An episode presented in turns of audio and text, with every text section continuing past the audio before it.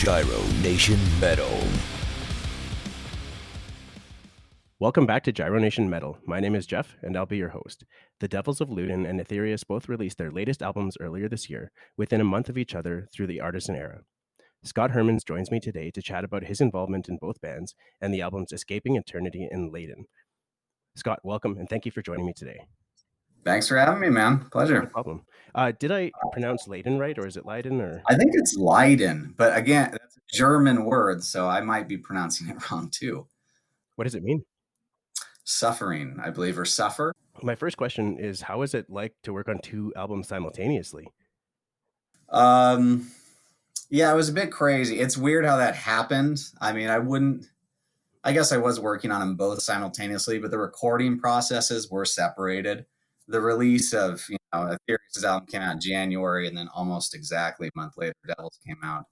Um, was it was kind of a coincidence because both were started at separate times and just happened to be finished around the same time.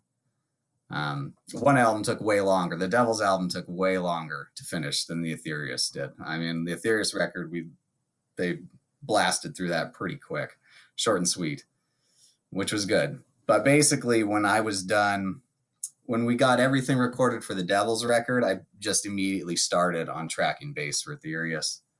And uh, my role in Aethereus is just less involved, so it was it was not nearly as a burden as the Devil's album had been. With the Devil's album, was uh, were there any challenges or complications that you had in the production? I mean, not. I mean, I don't really think challenges or it was just that like uh, Devils is kind of my you know my baby. It's kind of my little brainchild, and then Aethereus, I just play bass and like do some of the songwriting and little little things. But like that's Kyle, the guitar player's brainchild. So like with Devils, I'm involved in everything, and so like you know tracking the vocals and just like I don't know writing the songs, and it just takes a lot more. And I guess I'm just slower at working than some of those guys in Aethereus. Aethereus track guitars really quick, and I just can't seem to do it. Like, I think I probably spent like I don't know six to eight months tracking the Devil's record. You know, getting the guitars where I wanted them because I just I don't know maybe a little uh, little perfectionist there. I don't know, but Aethereus guys blasted through their stuff. I mean, you know, super quick. I'm jealous, really. Well, I mean, you'll get there, and I think it it says a lot when you take that much care and attention to your own project. Yeah, for sure. I mean, and you know, it's both projects are so different, and they're going for different sounds. Obviously, I mean, anyone who's heard both, they're they're they're basically polar opposite bands. And with Devils, it is I wanted everything like very tight. You know, every you know every note was kind of thought about and placed in there and like it was very mapped out. With Aethereus it is more loose and you know they're just like you know they want it to sound um, not necessarily razor sharp but like people are playing the music. It gives it kind of a more of aggressive feel you know? Just um, not everything you know gridded like a lot of metal bands. Whereas devils kind of is and that's you know it's just what i like in that music what i think fits for devils versus Aethereus you know in being so specific with your mu- music with Devils, is it more difficult to play live? Oh well, you know, it's it's. I wonder. I mean, the Aethereus stuff is technical for sure. Kyle and mm-hmm. Ben, our players, they have some really technical shit to play. Um, and I mean, so I don't know. I'd have to ask him. Maybe it is. Maybe it's not. I mean, like the devil stuff is is technical but at the same time i don't feel it's quite as crazy technical as like a lot of the tech death bands that are on the artisan era. Like i don't really consider devils a, a technical a tech death band. Um, stuff like Inferi is way fucking more insane you know? I like a lot of bands. It's uh, the devil stuff well it, it's like somewhere in between like melodic death metal and tech death. It's not quite all the way there but it's got some elements of it. There's certainly challenging parts. I mean, right now we're thinking about um, possibly touring later this year since you know shit back up. And now I gotta you know relearn some of these songs, and I haven't played them since you know I recorded them. I'm like, oh, fuck, why did I write it like this? You know, I'm like this is gonna be a pain in the ass to play live, but you know. How long did it take you to um, complete the Devil's album from start to finish? So I actually had a I did some like mapping out of time this morning because I mean it was yeah the last two years have been like a blur because I've been working on both of them. But from what I gather, we basically started recording the Devil's record January 2020, and we finished it 14 months later. so and that's turning in everything, the artwork and everything, and uh, mixed and mastered. So obviously all that process, you know, took time too. Um, but uh, yeah, that was like a good 14 months, and we didn't really. I mean, it's you know, I didn't think it was going to take that long for sure. I didn't plan on it. I thought this album would be out way before the Aethereus record, but um, in January, you know, 2020, it was like right when COVID was coming around, and um, initially our idea was just to release a single, just a one-off single because we haven't released music in four years. We want people to know Devils was still alive, you know, give them something, and then we would record the record and release it. And uh, so we actually recorded that single. Then we talked to Mike Low at Artisan Era and Inferi, you know, the guitarist from Fury, about mixing it, but he was too busy uh, to do anything for a few months because I think he was tracking like an Inferi EP and then doing an Inferi record right after, you know, like just super fucking busy all the time. Like, oh, if we got three months, like maybe we do the record. And then COVID hit and shut everything down. we're like, okay, well, for sure, we should probably just do the record. like, you know, we're going to be uh, like, a bunch of people got laid off. You know, it's like, all right, well, I guess we better start hammering the shit out. And then, I mean, kind of the same deal with Aethereus. I mean, I don't, you know, I think Aethereus probably would have taken a little longer if it wasn't for COVID. Like, COVID shut down and then, you know, everything. And it was like, what do you want to do? It's like, well, I just better start writing songs, finish up the second record, you know? For sure. So yeah, but the Devil's record was written before the pandemic. I mean, it was done. We were just like trying to find the right time to like sit down and get this shit recorded. Aethereus wrote through the pandemic. So while I was while I was recording Devils, I was going to weekly band practice with Aethereus and we were jamming out songs and working on stuff. And uh yeah, it just kind of went coincided and finally you know, Devils was done, and that was perfect because now the Aethereus record was written, and we got to start recording that. I mean, luckily, I only play bass in that band, so I tracked all my shit at my house and you know sent it over, and that was that. I'm not involved beyond that. So, but yeah, it's crazy how it worked out. I mean, and then I think we turned yeah we turned our albums in like a month apart, and sure enough, they came out a month apart. Uh, you know, d- did not intend it to be that way for sure. I mean, it was like two years of just constantly working on music. And then uh, I was kind of worried too with both bands being released so uh, close to each other with the same singer, vocalist Vance is same in Aethereus and Devil. So I was like, man, people are gonna get sick of him.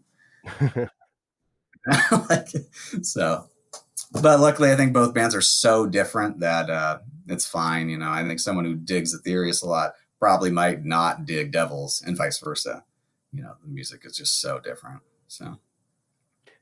Well and i think that would prevent anyone from getting sick of uh, any of the members really when it comes down to it the styles are completely different so. Sure. Yeah i mean that's i was just worrying about it uh, people are going to be we're going to be spamming our facebook feeds for like you know you know for a few months leading up to it and it's going to be like hey my band and then this my other my band you know this shit's coming out like buy both my stuff, you know. it's like it was just it was a lot, but and eh, I mean it worked out good, you know. I mean I think it did. Um, so I'm glad. So, other than completion, what would be the most enjoyable part of putting together the Devil's album um, for you? I mean, fucking just finishing it was the most enjoyable thing. it was. It just took a long time. It was just a long process. I really, I don't know. I guess I don't know if I enjoy recording it so much as I enjoyed writing like the album. I mean, writing the songs is really fun and seeing it completed is awesome for sure. I mean, it's just, you know, feels good uh, finally done. You know, I just worked on it so much. But like with Aethereus, recording bass is actually pretty fun. But I mean, there's probably, I might be because there's just less pressure a little bit there, mm-hmm. you know. just a singular in the band, like show up and just you know, you know, track my bass lines and I don't know. So in Aethereus, um, with the songwriting and all that stuff, do you basically get creative freedom when it comes to the bass, or is there kind of a direction that they give you and say like this is kind of what we want you to follow? No, I do. I'm I do. When I joined the band, um, they had already had an EP out, and so I learned all those bass lines that the uh, previous bass player Sean wrote. But um, no, with the with the two Aethereus records, I had been actually there might have been actually the on uh, Absentia there was probably a few bass lines, maybe some outlines of stuff that Kyle had written out or somebody else. But uh, most of that is me. And then on the new Aethereus record, Light Dance, 100% me. I mean, I just, you know, have at it, which is great. Um, that's cool. And I wrote majority of one song on that record and contributed some parts here and there to other songs. But um, again, that's mainly Kyle, the guitar player's, you know, little brainchild. He's a little the mastermind there, man with the vision. And now that both albums are out, released, and everything, do you guys have any tours planned for either group or both? We're trying to do. I mean, we're trying to do both. You know, uh, and it's looking like it'll happen eventually, but it's kind of a slow rollout. You know, as things kind of get back to normal. I mean, I'm hoping Devils can get something going in June, just even small, like a week long tour. You know, Aethereus has been trying to get stuff going, and we, you know, might have some stuff. I don't even want to say it because I feel like I'm jinxing it. You know, we talk about because so many tours have fallen through. You know, Aethereus had a big tour like right when COVID hit that all canceled. You know, I know a billion bands that have, you know, booked tours thinking that, you know, this was the end of it and then that fell through and, you know. But yeah, ideally for sure, both bands want to get out on the road. It's just hard. Also kind of worried about, you know, a few aspects of since COVID, you know, a lot of venues have shut down, a lot of the smaller venues, yeah. you know, which normally would host these like kind of technical death metal bands because we're not drawing too many people, but you know, a lot of those closed down. And then also every other band in the world is probably aching to get back out on the road and it's going to get pretty bottlenecked pretty soon. Like, I mean, I, you know, everyone wants to tour. So you have five, you know, different tours rolling, rolling through Seattle at once. It's like, it's going to be tough. Totally. Uh, the best part is there's no shortage of fans who are just aching to get out and see live music again. No, totally. Yeah. Even you know been trapped for two years. I mean, it's crazy. I've I, I was thinking about the other day. I went I went and saw Dream Theater recently, and that was the first concert I think, yeah, first show I think that I'd been to since COVID kind of hit. I mean, Aethereus played one show, I think in June last year when everything kind of let up a little bit, and um, yeah, it was fucking fun. It was a lot of fun. It was killer. It was this this little festival they did in Tacoma, Washington, and uh, yeah, a ton of people came out. I think it might have sold out. I think they were doing like limited capacity stuff still, but you know, a few hundred people there. I mean, it was super fun. But then right after, it's just like, you know, shut down again, back to the, you know, the same old bullshit. Yeah, yeah, totally. like, all right, you know, square one. So, yeah. What was the best thing for you about getting back on stage? I don't know. I was a little nervous, honestly, because I was like, fuck, I haven't played for a year. I was like, oh man, you know, but uh, I don't know. It is fun once you get up there and, you know, you see people just like, you know, partying and moshing and, and enjoying it. It's, yeah, it's fun. Kind of get back in the groove of things. But even now, it's like, yeah, I've only played one show in two years. It's like, that's, that's pretty weird. You know, when the last 10 years of my life, I was playing I don't even know how many shows a month, you know, or whatever, just constantly. So big change. And it's kind of like, I don't know. It's like, did I forget how to do it? You know, do I relearn how to look cool on stage? Like, you know, no, I think it'll come back. I think it came back pretty quick on there.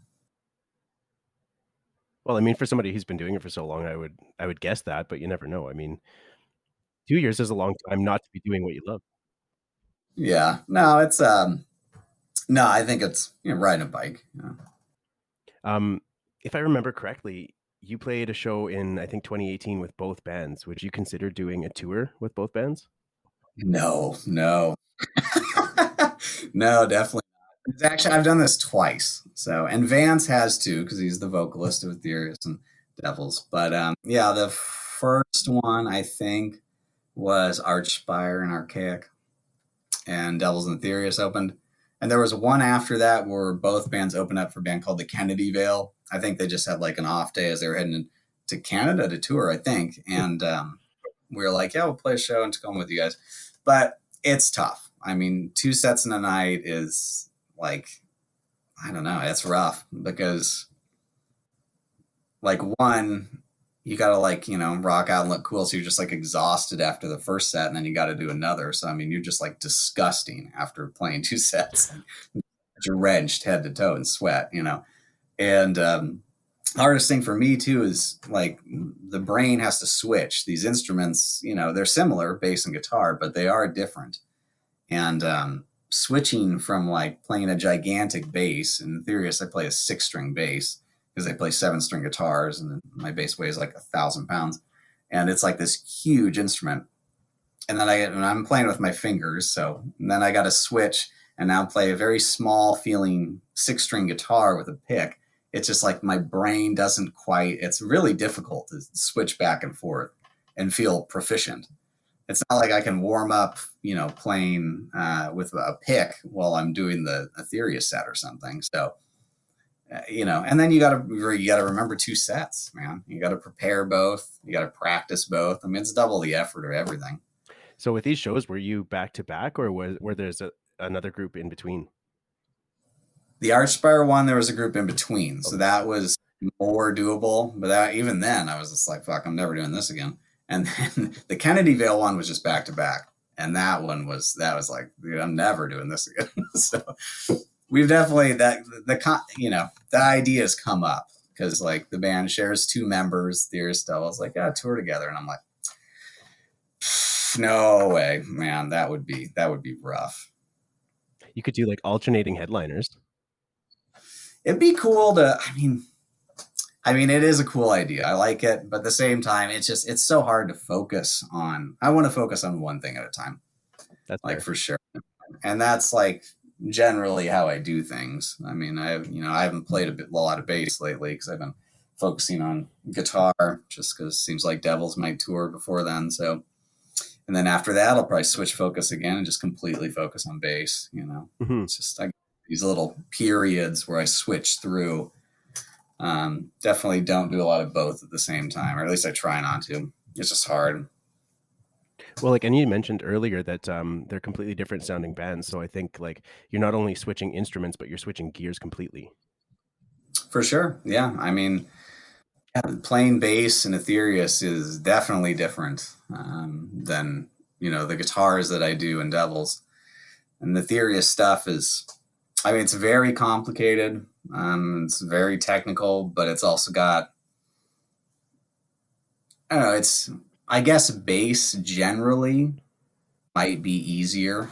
You know, that's the stereotype. and I think it might be true. I mean, it's a little easier. It, and I think it might be just because the pressure seems a little less when you're playing bass. It really does. You don't, when you're a lead guitarist, you think everyone's watching you the whole fucking time. And you're like trying to shred and you don't want to miss these notes because people are you know trying to watch it. When you're playing bass, it's a little little more relaxed. You know, I, I don't really feel like everyone's eyes are on me the whole time, so it's it's lower stress. I also think um, not playing with a guitar pick is really like liberating and freeing. I love playing with my fingers. I love playing um, classical guitar, okay, acoustic, nylon string, finger picking, like that kind of stuff. Not having a pick, I mean it really opened, you know, then now you have five picks, you know, you got five fingers. Like it's, it's nice. I don't have to worry about dropping the pick when I'm sweating profusely. So, but is it possible to play bass with your fingers or is that something that you generally shy away from? No, I play bass with my fingers. Okay. Sorry. Yeah. Um, so you just moved away from your pick in both instruments then? No, no, no, no, no. Guitar. Sorry. Oh, I mean, okay, sometimes confuse that. Sometimes you say bass guitar, bass. Yeah, no, I play guitar with the pick for sure, and Devils, and then bass I play with my fingers uh, in Aethereus. Okay, what's the choice to play with the pick uh, on the guitar? On the on the guitar and Devils, Yeah. I mean, it would just be impossible not to play it with a guitar pick. You know. Okay, Uh, yeah, it would be so hard. I mean, that's uh, the string spacing on a fretboard on an electric guitar is very, very small, and you need to be able to get in there. You know, a bass is much more spread out. I mean, really, I think bass was designed to be played with your fingers. You know, and certain guitars are, but those are acoustic guitars. Electric guitars are really, really meant to be played with a pick. Um, yeah, I can't. I mean, yeah, I can't think of anyone who wouldn't use it, especially in this music. It's like if you're gonna like tremolo pick really fast wrists, it's like you need to have that pick. yeah, I didn't. Um, I didn't even think about the the space in between the strings and stuff like that. It's not something I would consider. I'm not in.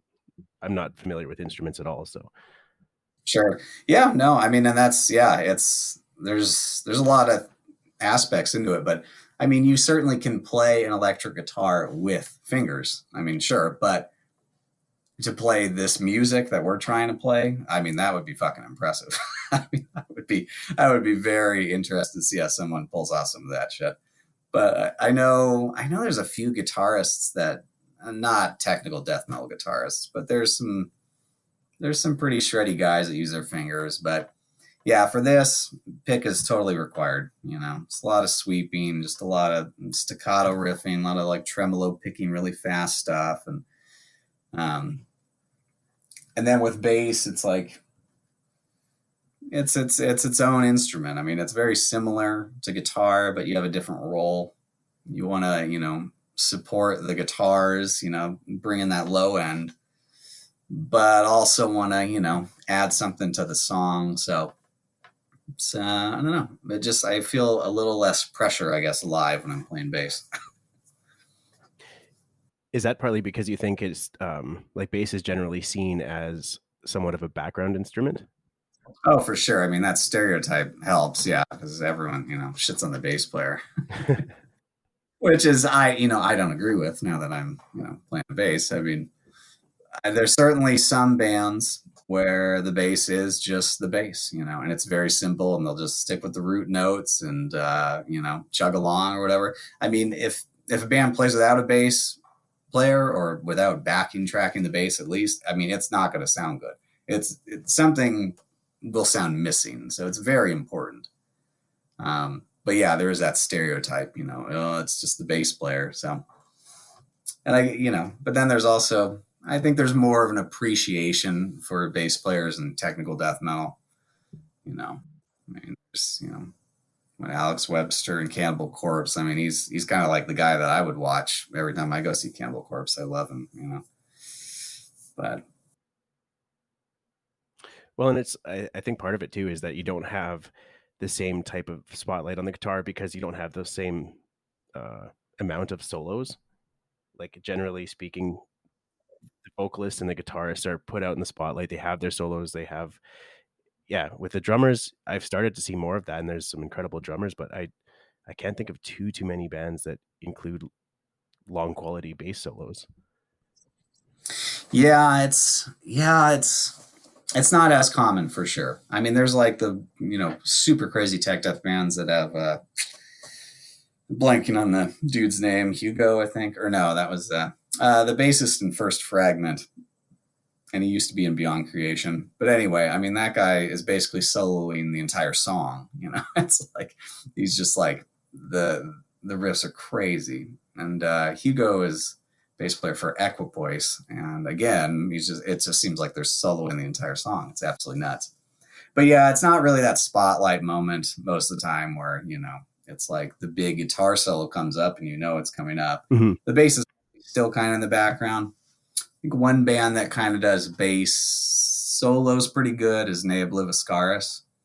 Um, they really kind of like dial back the music when the bass is going to do something technical and cool or solo and kind of gives them gives the bass player that uh, that room to shine you know? Hmm and i like that. I mean it's i think it's very cool. Do you think that metal would benefit from more solos from bass bass players? Yeah, I mean, it all just depends on the music. I mean, I love it, you know. Um, it just depends on the genre. Depends on what people are going for. You know, soloing in general, it's uh, I don't know. It's like I love guitar solos. Don't get me wrong. You know, you know, I love John Petrucci Dream Theater. You know, some of his solos are like the best things I've ever heard. You know, um, but I think there's there's kind of an overuse, in my opinion, a bit of an overuse of solos in uh, in technical death metal. You know, there's some band like Devils. I don't. Not every song on the Devils record has a guitar solo. Um, you know, it's there if it needs one, in my opinion. But it's uh, there's and then there's plenty of bands that have like you know four guitar solos every single song. You know, and it's it's super cool. I mean, it's amazing to be able to play like that. I mean, maybe I'm just jealous I can't, but it's just uh, it seems excessive to me. You know, and um, yeah, I don't know. It's uh, I think they're they can be a bit overused. I kind of like the uh, the idea of like the one just one big quality solo. I guess the the you know quality over quantity on the on the solos. Yeah, and I think like especially with technical death metal, you have listeners that may get tired if it's broken up too many times. Yeah, yeah, totally. You know, and sometimes it you know, when bands, it seems like an afterthought. That's something I don't, I don't, I don't, well, I don't know. I mean, it works sometimes, but I don't, I don't do it in Devil's music where, um, band will write a song and then they'll kind of like go back through and be like, Hey, let's like put a guitar solo here, you know, or maybe something go over here when maybe they didn't intend it to or whatever. Whereas in Devils, when I'm writing the songs, it's um, when I get to a part that I, you know, is going to be a solo section. I'm like, this is going to be the solo section, you know, and then I move on. There is no afterthought and just like placing solos over random parts of the music. It was basically written into the song. Um, and some songs just I felt didn't require it. So I was like, I don't think we there's no need for a guitar solo. Well, I mean, if you go back and add a guitar solo after the fact, it just seems less organic. Yeah.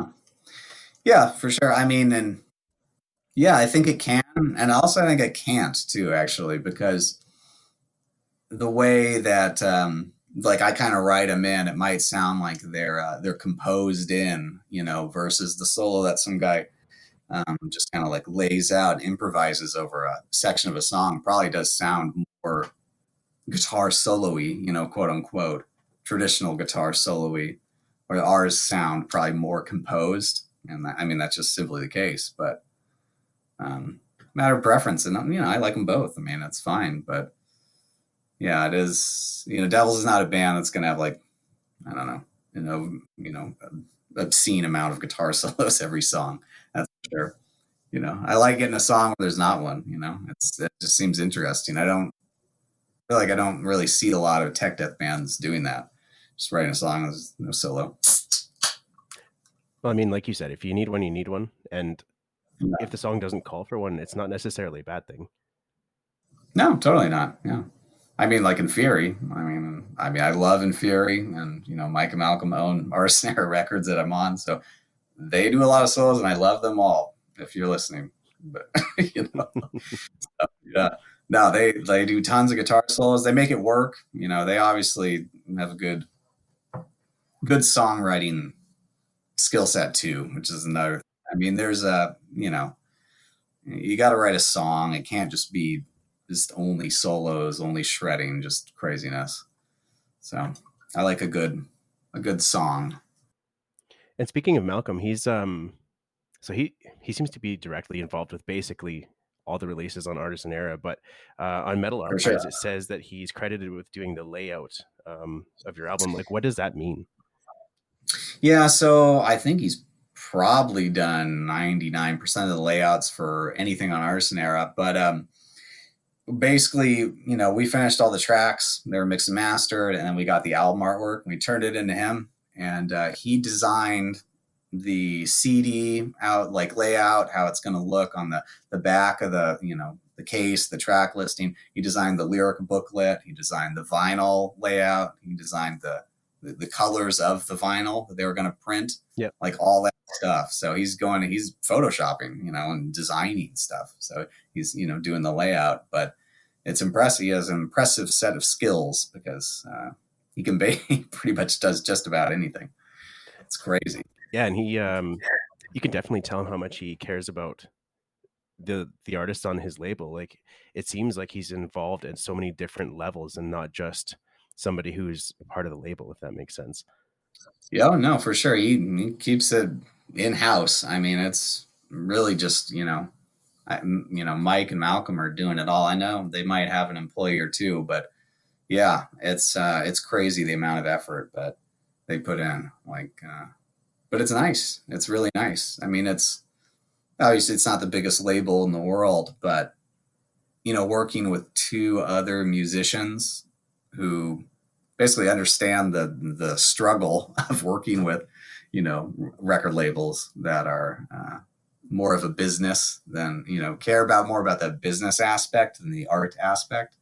Like they're know they're awesome. You know they didn't you know they had some good like suggestions on things, but I mean I have no doubt that if I came, if we went in there and we said, you know, this is 100% what we want to do and we don't want to change a thing, they would have been like, all right, cool. Like, if that's what you guys want to do, sure. Well, that's a good way to build the relationships with uh, the the bands on your label, but it also shows that you're willing to uh, let them take charge. Yeah, totally. I mean, they, you know, they definitely they're, you know, they're like corralling the bands that they really like for sure. I mean, I know they're pretty picky. I know I've listened to Malcolm Field podcast. He says they're pretty picky about who they uh, get on Artisan, but um, yeah, they definitely let the bands just do whatever they want. I mean, and you know, you know, express whatever they want to express, and you know, the artistic freedom is there. I mean, another band that uh, on Artisan that came out the same day, I think the Devils was released as Wait. I don't know if you listen to that, but I mean, it's polar opposite of Devils, that's for sure. like you mentioned, they they seem to be handpicking bands that they enjoy. So there's a lot of techie extreme metal on there, and and they all have such a high quality.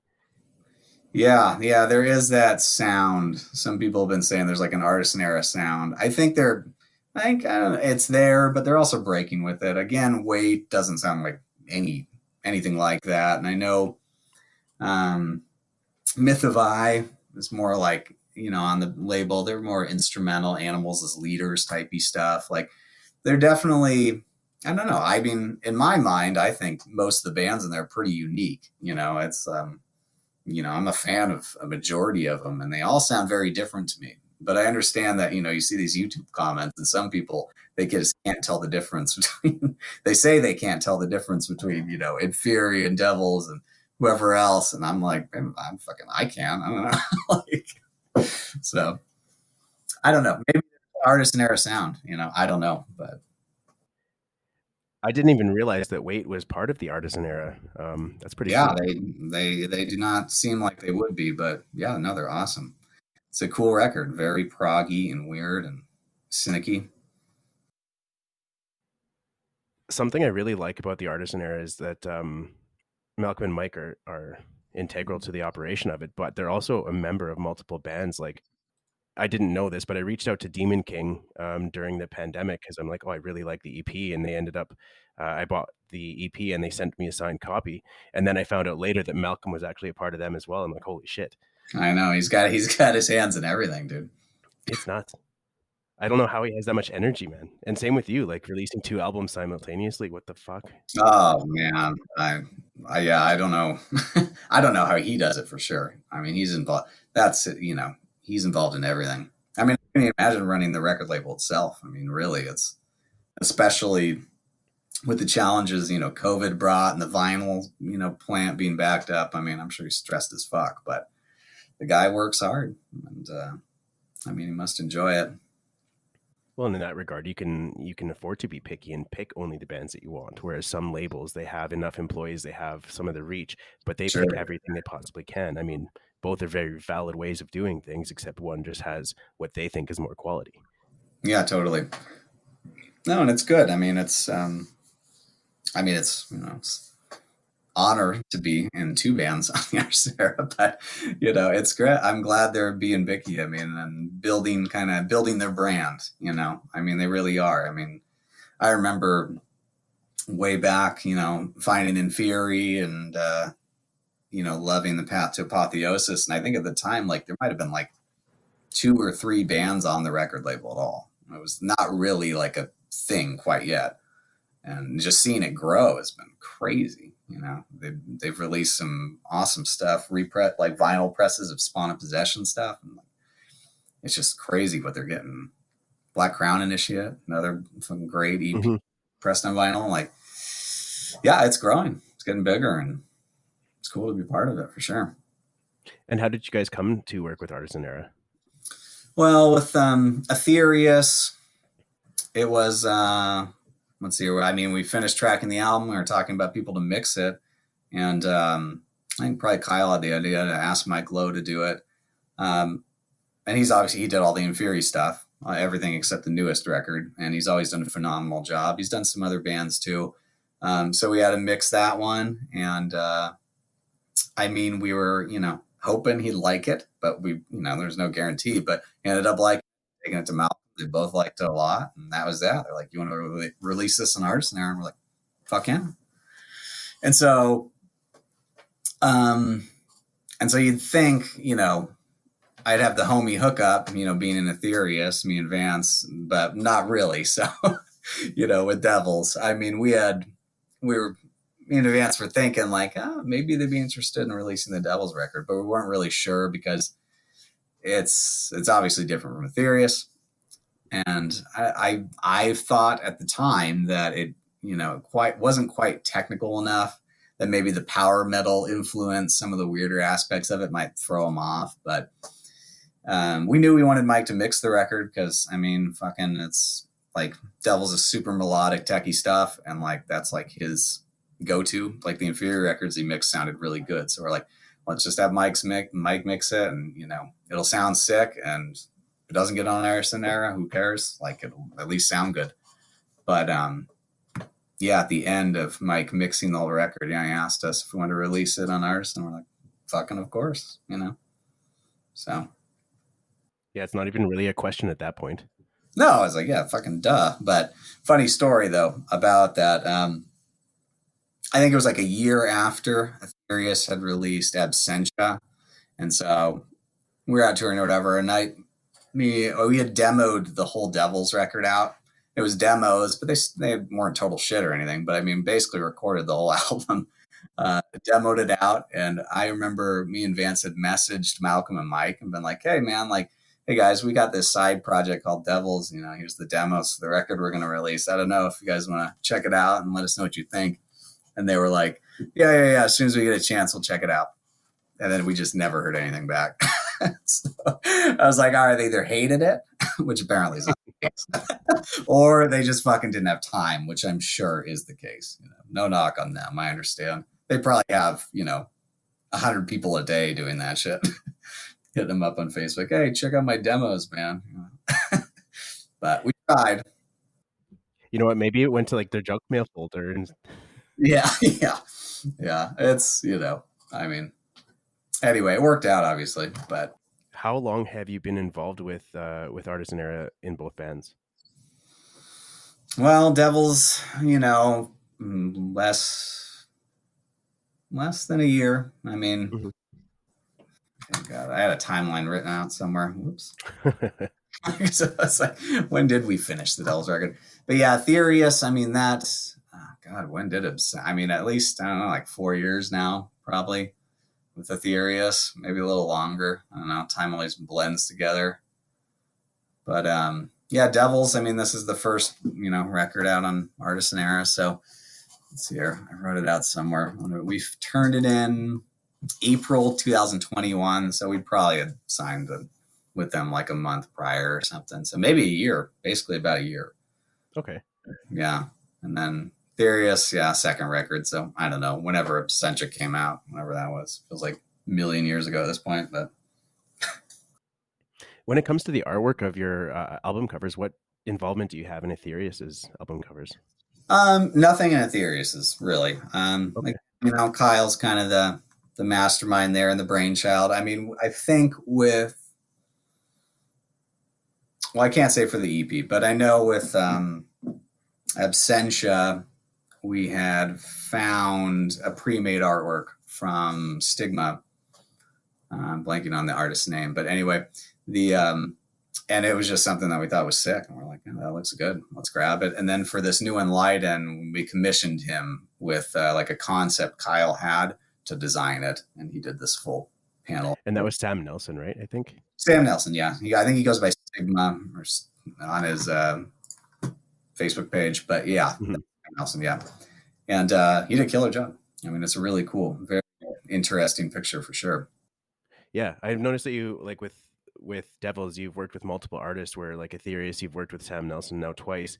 Do you happen to know if you're going to be working with Sam uh, further? Probably. I probably. I think his style really kind of like reflects the uh, the tone of Aethereus.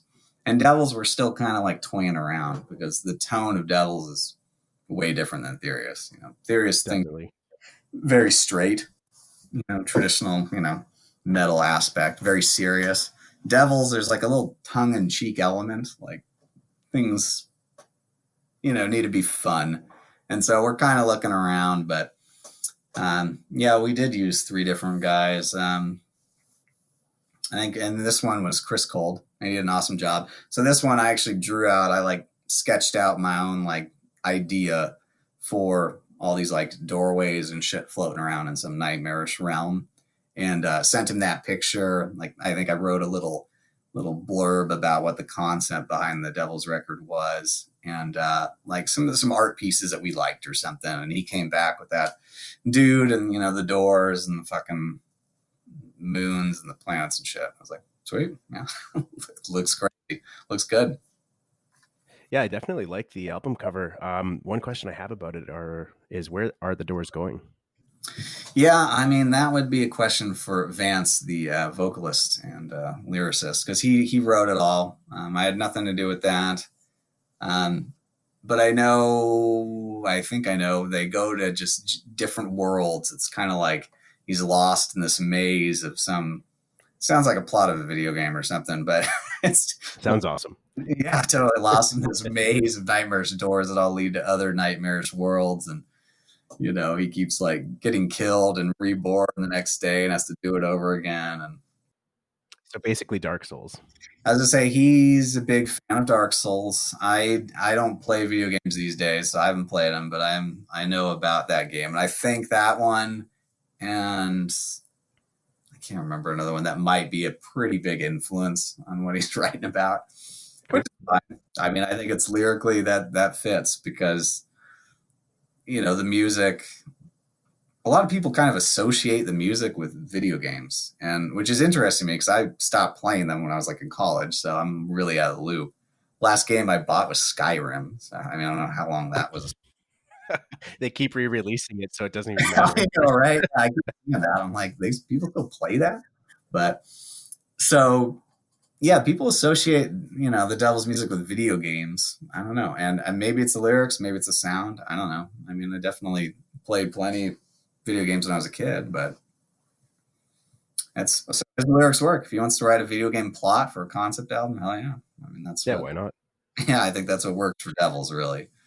I mean, we can't write anything too serious, you know. There's a there's a general, and we're not going to write any political fucking songs, you know, or something for Devils. You know, it's like, I mean, the music is like neoclassical carnival metal, so. I feel like that not taking yourself that seriously is definitely part of that power metal influence that you were talking about. Yeah, yeah, for sure. I mean, I love power metal, and you know, early on when Devil started, like Children of Bodom was a huge, like you know, huge influence, and they're there, and like I don't think I wouldn't cons- like if you listen to Devils and you listen to Bodom, I don't think anyone's going to be like, oh, they sound the same, but but like their attitude of the music of just like that, like have fun, like don't take it too serious attitude, definitely carried over. I mean, sure, our music's probably a little more serious, but at the same time, it's like I want to always include that like tongue in cheek element, just like do things for the fuck of it, like not take it too serious. I mean, like we have a keyboard player, like you know, we're not going to be behemoth, you know. No one's gonna you know, nobody's Nergal in this band, so you can't take it too serious. Yeah, it's fun. You know, I like it. I want to have fun playing this shit. You know? So, what draws you to power metal then? Uh, probably that fun aspect. Like, I mean, it's uh, the cheese ballness. You know, I love. You know, that's something different that you know Aethereus gives me a lot of shit. Is because is uh, you know I like like really cheesy, like bombastic symphonic style. I like Sabaton. You know, and Nightwish, um, super awesome. Um, what else? I listen to a ton of power metal stuff. Blind Guardian's like my favorite band ever. Um, love a progressive like cheeseball stuff filled with ballads. You know, Dream Theater. Uh, Haken's amazing. Um, well, Seventh Wonder. You know, where it's just like you know proggy cheesiness. I don't know. I, I just like it, and I, you know, I mean, obviously, I like you know blood incantation and you know like brutal shit. I mean, I love Cannibal Corpse, but I do want to take like an element of that fun kind of cheeseballness, just a little bit, and like try and like drag it over to tech death. So that's kind of my goal with Devils. Well, and then that way it keeps both bands fresh. You have a little bit more serious techie on one side, and then you have that little bit of cheesy avenue where you can kind of, I don't know, perform a little bit more. Yeah, I mean, it's and that's something I don't, you know, I think that most tech death bands, well, I don't know about most, but I mean, a lot of death metal bands anyway, uh, they're played with a pretty straight face. You know, it's very serious. Um, I mean, there's some that do, you know, little quirky, fun things, but I definitely don't see a lot of power metal influence in, you know, anything, you know, these days. Oh, that's true. You know, besides power metal, which is, you know, I love, but it's I don't know, just the you know the keyboard solos and shit. Like you know, I mean, they're not like you know all over that record or anything, the Devil's record, but there's there's a few for sure, and I don't know, just something a little different. Wouldn't it be safe to say that uh, for tech death, maybe it's a little bit hard to be cheesy because mostly they're concentrating? Yeah, possibly. You know, it's I mean, so yeah, with some of the shit, yeah, for sure. It's you know, there's that that burden of being able to people have unrealistic expectations, really, because you know we're all human and things now recorded with the technology we have, we can make you know everything perfect, you know, inhuman perfect. So people do expect to see that live, and so you know we've got a lot of amazing players that are really you know concentrated on their performing their shit. And they can't quite you know goof off as much on stage you know move around, headbang as much, or just kind of have fun with it. Because you know it'll you'll fuck up a little bit, and someone will call you out on it or something. It'll get posted on YouTube, and everyone will think you're a shitty guitar player. so, well, I mean, as a fan, you definitely have to look at.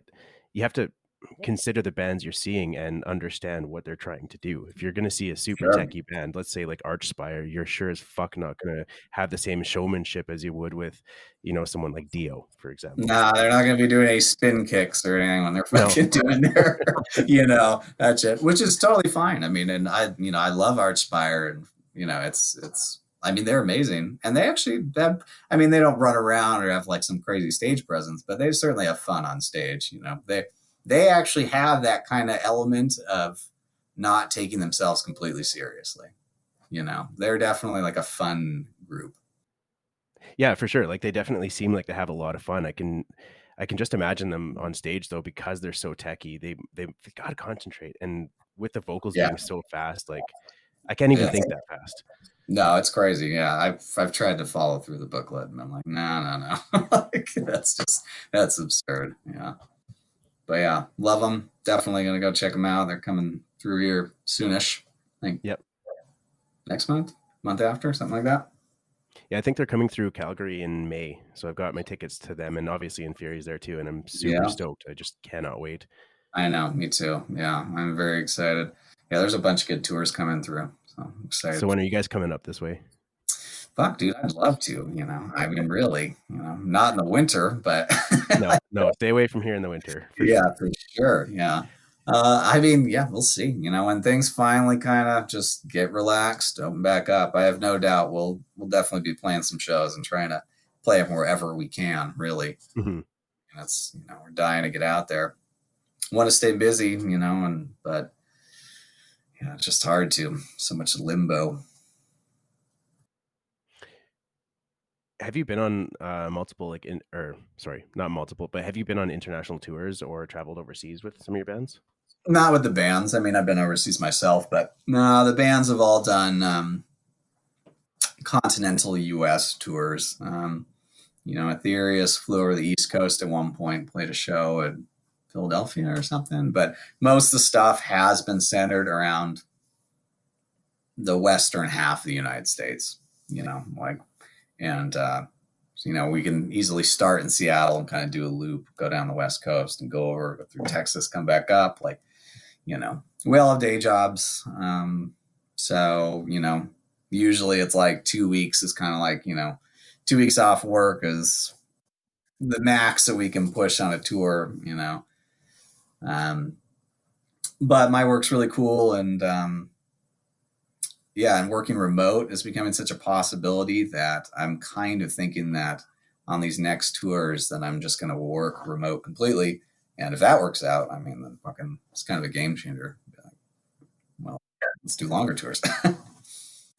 Over COVID, and I can not personal experience, but a friend of mine um, so the story is that he basically started working remote. He ended up moving to Saskatchewan, and now the company wanted him to come back. And he said, basically, "Fuck you," because I'm more productive now. And sure. I think that's been proven time and time again over COVID that they don't actually need to be present for them to be, for the employees to be good and productive. Oh, so oh, for sure. That's the problem, really. Yeah, no, definitely. I, I fully agree. You know, I've got a I got a job that normally I was working a cubicle, you know, like fucking seven to four or whatever, and it's like with a laptop you know, at my house, I can just get 80% at least of the same shit done and not have to drive into work. It's like, yeah, if anything, it saves them money. You know, they don't have to, you know, supply me with endless amounts of coffee and pay the electric bill or whatever. But yeah, yeah. for sure, you know, remote work, remote work is the, the future, I think. So there's a benefit to having employees around, but there's also other benefits to have employees at home. And I think if you can make people as comfortable as possible and not have them pretend to stay busy for that amount of time, like oh, you're totally. you're gonna laugh you're laughing as a company, right? Yeah, for sure. Yeah, like I, I fully agree. And um, I think it's really, you know, the whole COVID thing did open up a lot of these companies' eyes to that. And uh, you know, I don't think much will go back. I don't think much will change in that matter. I mean, right now, like I'm going to the office like three or four days a week and then working remote a lot of that time still during those days and working remote Fridays. And like, I don't think that's going to change, but you know, so I mean, that's if anything, that's the only good thing that's come this last two years. You know, get up with the times and technology and shit. But I would have to argue because there's a lot of sick metal that's come out in the past couple of years. That's true. Well, I think a lot of bands had the same idea. You know, Aethereus and Devil's Did was like, well, COVID, you know, shut down everything. I guess we better record an album. nothing else to do. We're not playing any shows. I mean, there's people doing those like live stream shows, but I don't know. It's not the same. No, I could not pay. I could not bring myself to pay for a ticket for a streaming show. I'd be yeah. Like, first off, am I drinking by myself? Secondly, I'm not going to stand in my basement and just mosh. Like, no, exactly. And then for the musicians, I mean, you know, playing live, the crowd is such a, you know, important aspect. You know, you feed off their energy, gets you pumped. Like, and, you know, trying to look like you're having a stoked time playing to nobody. I don't know. I don't know how you could do that. I mean, it's just not the same at all. You know, band practice, it's like, you know, we're just standing there just playing the shit. I mean, we're not trying, you know, it'd be like the same thing. You know, it'd be really hard to get excited in that kind of environment. Which is like, oh, look at the chat room. like, I, I understand, you know, people are trying to do things, you know. That's as useless as having cut, uh, cardboard cutouts in the audience at an NHL game or some shit. totally. Yeah, it's so dumb. Yeah, it's so silly. It's funny. One time, wow, random, random tangent, but we one time, I think that show with Archspire that uh, Aethereus and Devils played. I could be wrong, but I think our keyboardist Ben couldn't make it.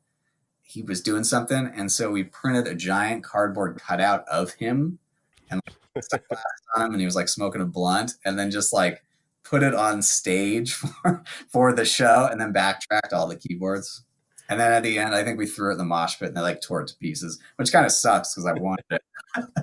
anyway, random cardboard cutout. Fun fact. That's actually really funny. Uh, not so funny, on the other hand. Um, at work, we have a TV that's always on like a sports channel, Mhm. and it's kind of just in the lunchroom. So you walk by the lunchroom and you see this dog show, and it's like, that's weird. And then I look, and there's fucking cardboard cutouts of dogs and people in the audience. I was like, what the oh fuck? my Like, god. dogs don't watch these shows, man. bizarre. Totally bizarre. Ridiculous. It is. Waste of money, but crazy. I can't get over some of the stupidity that I've seen over the past couple of years, but it is what it is. Yeah. I'm glad it's finally on the uh, way out. Hmm So it seems. So it seems. But knock Um, on wood, know. Yeah, hopefully.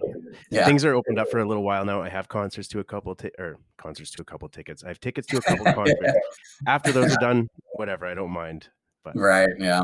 For sure. So The Devils of Loudun um, was a book written by Aldous Huxley in 1952. Yep. Talked about briefly, um, focused around that the small town in France in the 17th century. Um, for anybody who's not familiar, the book was written as uh, somewhat of a historical narrative of demonic possession, possession and mass hysteria. So, were you guys based on that? I mean, it didn't. It not really. Um, this was back like if you go on, you know, Encyclopedia Metallum or whatever, and look up the band, it'll say we formed in 2009, which is technically correct. Uh, a very long time ago, but um, yeah. So our f- original singer of the band when we formed the band, it was me, Drew, the other guitar player, still in the band, and then we had our first vocalist and our first drummer at the time, Jose and uh, the vocalist Grant had come up with that name, and it was just like it kind of sounded like Children of Bodom, Devil's Illusion, Children of Bodom. Like okay, and then every other fucking band name was taken. So we're like, you know, we had like this huge list, and it was like, no, you know, no, no, there's that band in Mexico. Like, you know, it was just, I mean. Band names are hard to come by, so for better or for worse, we're like, yeah, children or Devil's Illusion you know and uh it's kind of a it's i mean i'm fine with the name i mean it's not the best but and it's it's good for laughs because people always spell it wrong just constantly like we'll see you know we've showed up to a venue before and it literally said devils of london like oh that's a new one but you know there's a U or an E that's out of place or some shit. Like people always spell wrong or an O in there somewhere. It's just, you know, it's funny. But I know some other bands have the same problem. Allegaeon, uh, you know, I know they've they've had people fuck up their name their entire life. So, It's funny. We've been chatting over like email or Instagram, and um, even today, just get, making sure I was ready for um, the podcast here. I typed it in wrong. I was like, "Why isn't this showing up?" And then I'm like, "Oh, I'm an idiot. That's why." yeah, it's easy to do. I mean, it's you know, it's a weird name, and I would probably. I mean, even Aethereus has some of that. We've seen it spelled interesting ways. You know, Ethereos, or you know, there's like some eyes in there or some shit, and it's just you know band name stuff. But in hindsight, but no, the band's not based on the book. Sorry to get back to your point, your question. No, it's all good. Um, yeah, you know, I thought, you know, maybe one day we'll write a song about that because the event is pretty cool. It's very interesting. You know, it's like mass possession of, you know, these nuns and they, you know, it's all based on a historical event and they, you know, they blame the uh, priest, Urbain Grandier, I think is the guy's name. And they found this pact, this piece of paper with all these like denomic signatures with this, you know, that he, you know, signed with or something, made a deal with all these demons. And then they ended up like burning this fucking guy and killing him. I think in reality, he was like fucking all the nuns or something. And the superior really didn't like it and she forged it. I think that's what people suspect. But yeah, it's a true, true event that happened. We'd probably write about the, the horror one, but you know, the, the demon story, not the, not the other one, but Why not both? yeah, yeah, maybe, uh, maybe one day. You know, That's why the different doors on the album cover. yeah, exactly. We can go any any which way we want to go. And before I lose my point, um, the pact that he signed with all those demons and all their crazy demon signatures is on the cover of Morbid Angels Covenant album, I think. Cool. It's the cover of one of their albums. Anyway, it's like Layne Abel with, with uh anyway, but that's the pact, the Devil's Loudun Pact. So Oh, cool. That's also another fun fact. yeah, just some that's cool historical shit. I'm really I like that kind of like weird, you know, weird paranormal spooky history stuff and so I don't know, but in the end it was just a band name. Maybe I'll write a song about that story one day. I don't know. Cool. Um, how did you guys choose to go like a melodic death metal route? I mean, it's a long, you know, just a, a long process again. So, like, if you look us up, it says, you know, we started 2009, which is technically correct. But, you know, I don't really consider the band being the band it is today until like 2015 when our first EP came out. At that point, Vance was the vocalist and we had like a more solid lineup. We got more serious. We were trying to actually record our music, trying to tour, all that shit.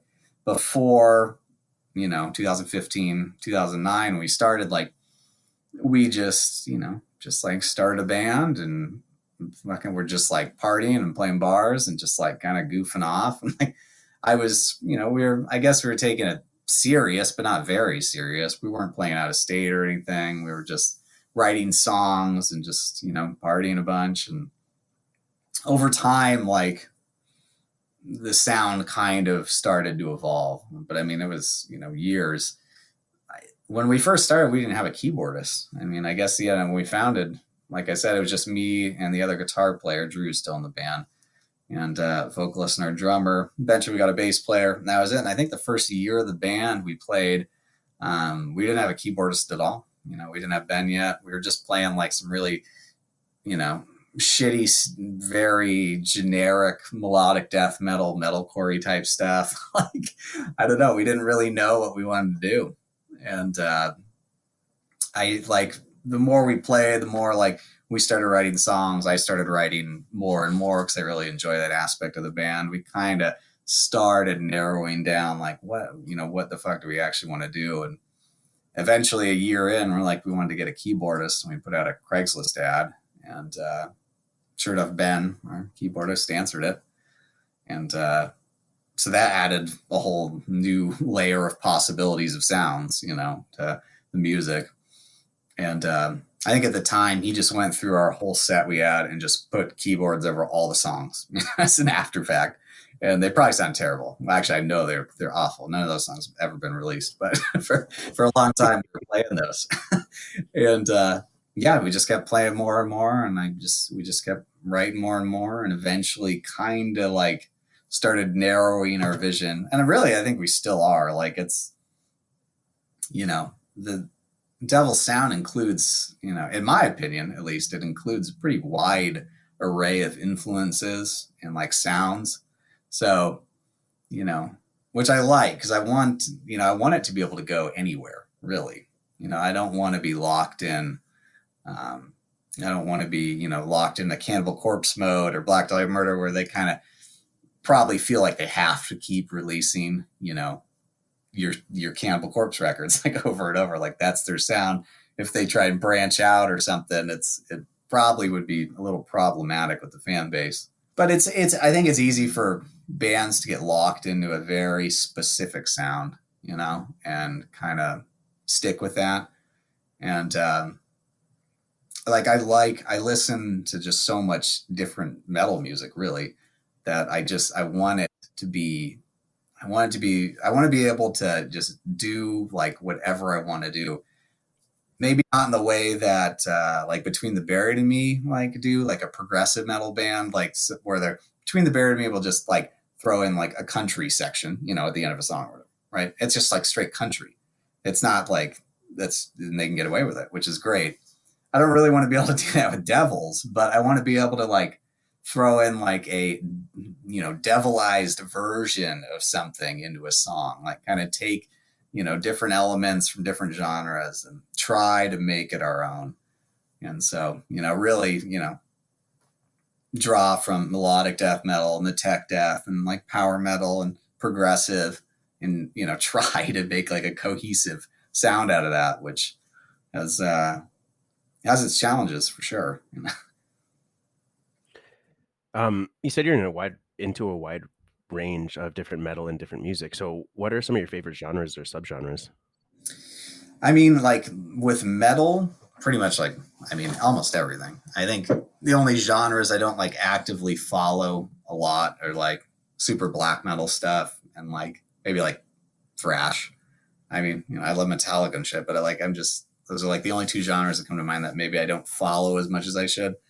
But you know, again, everything else. I mean, obviously the melodic death metal, technical death metal stuff. Um, I love power metal, like I said before. I love you know progressive metal in all forms. I've been listening to a bunch of uh, Leprous right now and the Ocean because they're coming through, and they're cool. just.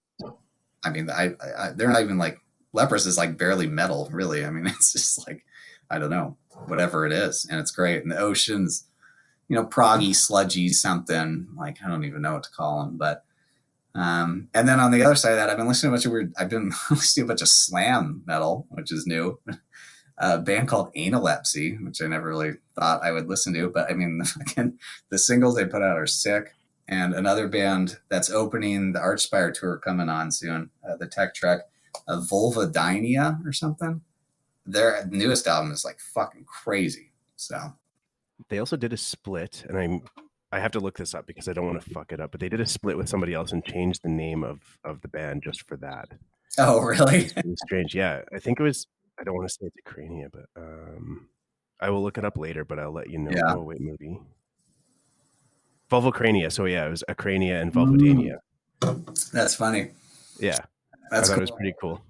Yeah, I like how slam bands do that. They just seem to do the split thing quite a bit but yeah, and that's you know that's just kind of new. I mean, I'm not huge into slam, but like those bands, I'm like, god damn, like those fucking the, the songs, from the new songs from Analepsy are crazy, and then yeah, that Vulvodynia record is like nuts. I feel like with slam metal, um, some of the bands are brutal just to be like super brutal, but some yeah. like when I start to appreciate it, I can hear the technicality and and the in, individual instruments. But when it's just like a hard hitting, yeah. brutal nothingness, I can't really identify with the music. Yeah, totally. Yeah. I think, um, you know, and I think it all really comes back to like a songwriting aspect. I mean, the Vulvodynia record, I don't know if that's how you say their name, but I don't even remember the record's called. I know it's got some ridiculous fucking name, but like they, it really seems like they sat down and like tried to write interesting and, you know, thoughtful song structures. And like there's songs that have like a chorus, you know, like, and, uh, you know, intros and out. Like it's just, it's well written I mean, it's easy to write a bunch of really brutal riffs and just string them together and like that's a song, you know, and do that for a whole record. But it's a lot more when you sit down and just like try and actually like think about it, plan it out, you know, add some interesting stuff, some instrumentals, some interludes, all that shit. Like, I mean, you know, I really the songwriting aspect in metal, I think has always been important, but it's something that a lot of bands kind of miss because seems so easy to focus on just you know this riff is like super crazy and sick like they add it to this other super sick and crazy riff and then you've got you know a song with like 10 super crazy riffs but is it a song? You know or is it just fucking riffs? You know? So something to think about. It's interesting that you mentioned song structure too partly because i think that people that are not into metal they don't really associate metal with um, proper song structure with proper composition but as you move into listening to these bands you start to realize that these guys are incredible musicians and i think that's why metal does grow the way it does. It's just that for a lot of people they can't get past the brutality and the complexity of the music. Yeah for sure. I mean it's um it's something you have to you really have to like grow into. I mean i didn't you know, I think the first time I ever heard screamed vocals might have been Lamb of God. And I was just like, it's like, this is garbage. You know, you, can't, you can't hear what they're saying. You know, I was probably like in fucking middle school, like middle school or something. I think my friend, my buddy AJ was showing me Lamb of God. He was like, these guys are going to be huge. And it was like Ashes of the Wake or something, which, and I was just like, dude, you can't hear this shit. What are you talking about? Like, but it sure was right. And then like the more exposure I had to it, like I was I was always into like heavier quote unquote music. I know in like middle school and like fifth grade, listening to a lot of Korn and shit, nu metal stuff, you know. Linkin Park and all that crap, but like, you know, rock, whatever. But then like I think if you're really into music, you seek out more music. Where some people like music, they don't really seek it out. They just listen it on the radio or whatever. Maybe they do like some records, but they're not really actively like looking for new music. If you're into rock and you start looking for new music constantly, you keep finding stuff. You keep finding stuff that's slightly heavier and heavier. It's almost like a drug addiction. Like you keep you keep needing to use more and more. You need something more extreme to get that same feeling eventually you get down to death metal like climbing through until finally you're at the bottom and it's death metal you know and uh, i think that uh, that's kind of the path most people have to take. Like they kind of slowly just dive in until they're full on in and then they're just like all about blast beats and you know fucking whatever. But um i do think i think metal is a unique genre of music for sure. I think that uh because you can have a metal band, you have a metal band that basically does anything they want. They can uh, you have a metal band with a country section, you know, in the middle of it, like Between the Buried So you have a metal band with a electronica EDM thing or whatever the fuck, you know, anything. But you know, well, like you look at Zeal & Ardor, even which has oh, kind of like a bluesy rocky feel, and I yeah, for that. sure, so yeah, anything you know, jazzy metal bands, yada yada. But you're never going to have a jazz band that has a death metal section in the middle of one song. you know, you never have a country band that's like, one of our songs. There's like this huge fucking breakdown, you know? or like Just that. But Lorna Shore pig squeal. yeah, like right in the middle of like you know, you're never going to do that. It's like metal, you can get away with anything. It's almost like the you know accumulation of all music just in a ball becomes death metal. You know, you yeah, whatever you want. I mean, look at fucking Opeth. It's like Simon, you know, Simon and Garfunkel meets fucking death metal. It's great. You know, at least you know some of their older stuff. Now their new stuff's pretty not metal anymore, but. Yeah, I'm not really a huge fan of their newer stuff, although I do appreciate it because they're trying to experiment with their sound and not just sure. typecasting themselves. I mean, they're musicians; they can play whatever they want. But I mean, yeah, they're older. Obviously, you know, their older stuff holds dear to my heart. Actually, I was just going to ask. I had to look this up as well. Uh, since you mentioned Opeth, did you ever get into Storm Corrosion? No, I never did. That was his and Steven Wilson's project, right? Yeah, I, I think I listened to it once or twice, and it's just not for me. Yeah, I I'm sure I've listened to it at some point, but yeah, it never clicked. And um, sometimes there's just stuff that just takes a while to kind of click with me. I mean, there's there's been a lot of bands where the first time I heard them I was going, mm, I don't know, and then later I'm like completely fucking obsessed with them. You know, it's just weird. And Steven Wilson is, you know, obviously a legend. He's amazing, amazing musician. Um, but yeah, his music hasn't quite clicked with me. There's some tracks that I have heard, um, some songs he's done that are really cool and I like. But like, I can't get into that full on like obsession mode where I need to know, you know, every song on every album and you know, fucking learn the history yeah, no doubt. So, with all that said, um, and we mentioned a shit ton of bands now, who are some of your personal favorites? Hmm, like all time, like just at the moment, like whatever you choose. Like, God, I mean, that's so tough because there's so much music. I mean, my favorite, one of my favorite bands is Blind Guardian for sure. Um, they have an album concept album about Lord of the Rings called Nightfall in Middle Earth, and it's fucking just it's so cool to me. It's one of my favorites for sure. I, I, Black Dahlia Murders Nocturnal.